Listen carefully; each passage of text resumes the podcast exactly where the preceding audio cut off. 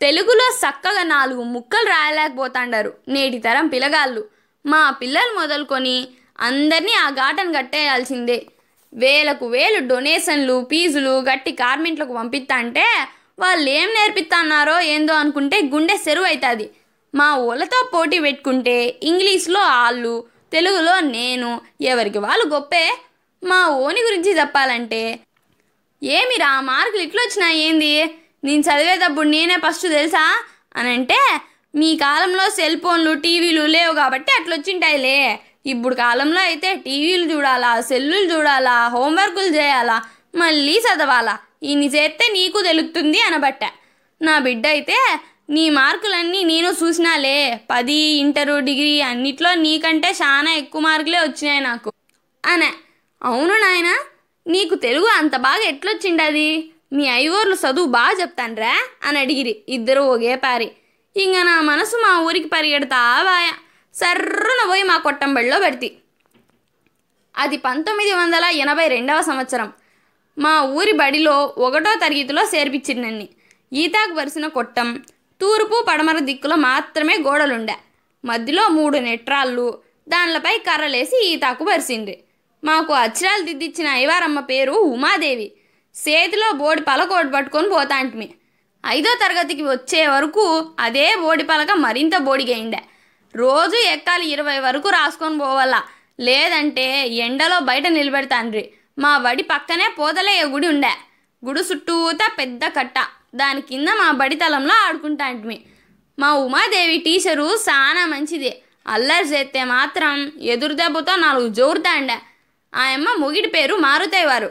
ఆ అప్ప పెద్ద గిలాసులకు పోతాండే. మారుతాయి వరకు ముక్కు మీదే ఉంటాండే కోపం. మా ఊర్లో చాలా ఏళ్ళు ఉండలే ఆ అప్ప వడ్లీస్పర ఇంట్లో బాడిక్కుండే. ఆడనే పరవేటు కూడా చెప్తాండే. ఆ అప్ప కోపం వస్తే ముక్కు సింగిరిచ్చి సాకిరవ పెడతాండే.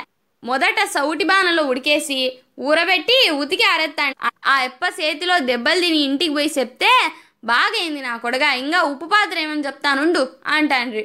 అయ్యవారు కనిపిస్తే సారు మా వాణ్ణి ఇంకా బాగా ఉతకండి. యాడ అలివి కావడంలే. నాలుగు అక్షరాలు వస్తే బాగుపడతాడు అంటాండ్రి ఆ ఎప్ప నవ్వి ఊరికనే పోతాండే. మా అయ్యవారును ఊరోళ్ళు బాగా చూసుకునేటోళ్ళు. పాలా అప్ప జున్ను కూడా తెచ్చిస్తాండే ఇంకా బెండకాయలు బీరకాయలు సిక్కుడుకాయలు చౌళకాయలు శనిక్కాయలు పెడతాండ్రి. శివారెడ్డి అయ్యవారు శంకరప్ప అయ్యవారంటే మాకు నిక్కర్ దడుచాండే రోజు ఎవరో ఒకరు వాళ్ళకి సిక్కి చింతపండు గుజ్జు అవుతాండ్రి బర్రెలు ఇరిగి వాతలు పడినా వదులుతానులే. వాళ్ళు కొట్టినారని ఆయప్పైన కంప్లైంట్ చెయ్యల్లా? దెబ్బలు తినలేక బడి మానేయాల్సిందే తప్ప బడిత పూజ మాత్రం ఆగుతానులే. ఉమాదేవి టీచరా అచ్చరాలు వచ్చినాక బోరడ మీద గుణింతాలు రాసి ఓసారి మాతో పలికిచ్చి మాకు వదిలేస్తాండే కొట్టం పైకప్పు లేసిపోతుందా అన్నట్టు పలుకుతాంటిమే. మా అరుపులు సగం ఊరికి వినిపిస్తాండే అబ్బుట్లో ఒత్తులు ఎట్లా చెప్తాంటిమో మీకు తెలియాల్సిందే. కా కా కా తే కా కా గా పా కోరా అవైతానే పైటాల బువ్వదిని ఒక్కట్లు చెబుతాంటిమి రెండక్కట్ల రెండు రెండు రెండ్ల నాలుగు రెండు పదిల ఇరవై అనంట చేతులు కట్టుకొని ఒక చేత్తో బర్ర పట్టుకొని పలికిత్తాంటిమే ఇది పాటేమోనని రాగాలు దిత్తా పలుకుతా అంటే బొలే ఆనందం ఉంటాండలే హాజరెత్తన్నప్పుడైతే పెజెన్సీ ఇచ్చార్ అని లేచి ఎగ్గిరి కూకునేది. పద్దనీడి పైటాల కాడ అయ్యవారమ్మ ఆదర పుస్తకం పట్టుకుంటానే బొలే ఆనందం అవుతాండ మా ఊర్లో అబ్బుట్లో ఐదోరికే ఉండేది ఆ తర్వాతే ఆరేడు వచ్చినాయి. ఈ రెండు తరగతులకు పక్కన పల్లెల నుంచి కూడా పిల్లలు వస్తాండ్రి దీంతో మా బడి కలకల్లాడుతాండ మా పేర్లతో నాటిన మొక్కలు పెద్ద మాండ్లైండాయి నా సావాసగాళ్ళలో మంగమ్మ కొడుకు సెన్నారెడ్డి జోబు నిండా శనగి బియ్యం పోసుకొని వస్తాండ. నోట్లో రెండు పెదాలు శివర్న తెల్ల పాలు కారుతాండ ఏగిల్ చలపతికి నాగేంద్ర ఒకడే కొడుకు. వాడు శనిగిత్తనాలు బెల్లపుంట జేబులో వేసుకొని వచ్చేది. నేనైతే చింతపండు జీలకర్ర బెల్లం వేసి రోట్లో దంచి తీసుకుపోతా అంటే అది జేబులోనే అట్టగట్టుకుపోతాండే జీరంగులు పట్టుకొని అగ్గిపెట్లో పెట్టి బడికి తీసుకుపోతా అంటిమి అవి చిన్న గుడ్లు కూడా పెడతాండే. అందరికీ చూపించి ఆనందపడతాంటిమి ఒకటి రెండు రోజుల్లోనే అవి ఎగిరిపోయేటివి. నెమలీకలు బుక్కుల్లో పెట్టుకుంటా అంటిమి.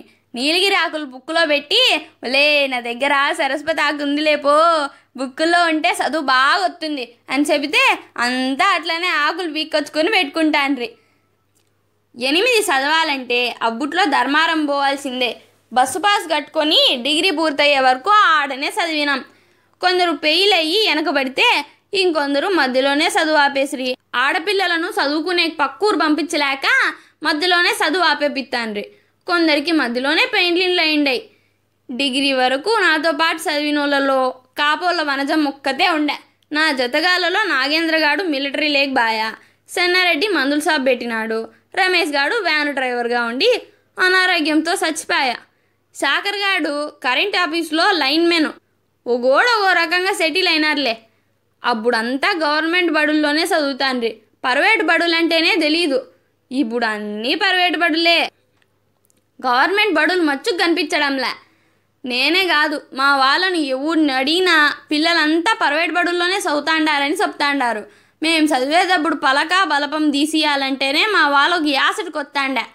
కాళ్ళకు చెప్పులు లేకపాయా నిక్కర్ వెనక్కి సినిగితే బస్ అద్దాల్లా ఇంకో బట్ట పెట్టి గుట్టిస్తాండ్రి తల నిండా సమురు పెట్టుకొని చెవులంట గారుతా ఉంటే నిగనిగలాడుతా పడిపోతా పోతాంటిమే మరి ఇప్పుడు వేలకు వేలు డొనేషన్లు ఫీజులు డ్రస్సులు టయ్యా బూట్లు బడికి పోయేకి బస్సు మన పెద్దలు ఆస్తులు మిగిలిచి చదువు చెప్పితే మనం ఇప్పుడు ఆస్తులు అమ్ముకొని చదివిస్తూ ఉండాము. అమ్మా నాయనకు ఎదురు చెప్పే ధైర్యం మాకుంటానులే మీసాలు వచ్చినా తప్పు చేస్తే నగ్గ తిడతాన్రి పై బగలగొడతాన్రి. ఇప్పుడు పిల్లలు ఒక మాట అంటే పడటంలే. మనం కూడా వాళ్ళ మీద ఉన్న అమితమైన ప్రేమతో ఎక్కువ గారాభం చేస్తాండంలే. ర్యాంకుల కోసం పాకలాడే మనసత్వం కాదు కాబట్టి వాళ్ళు అన్ని అంశాల్లో డెవలపింగ్ కావాలని కోరు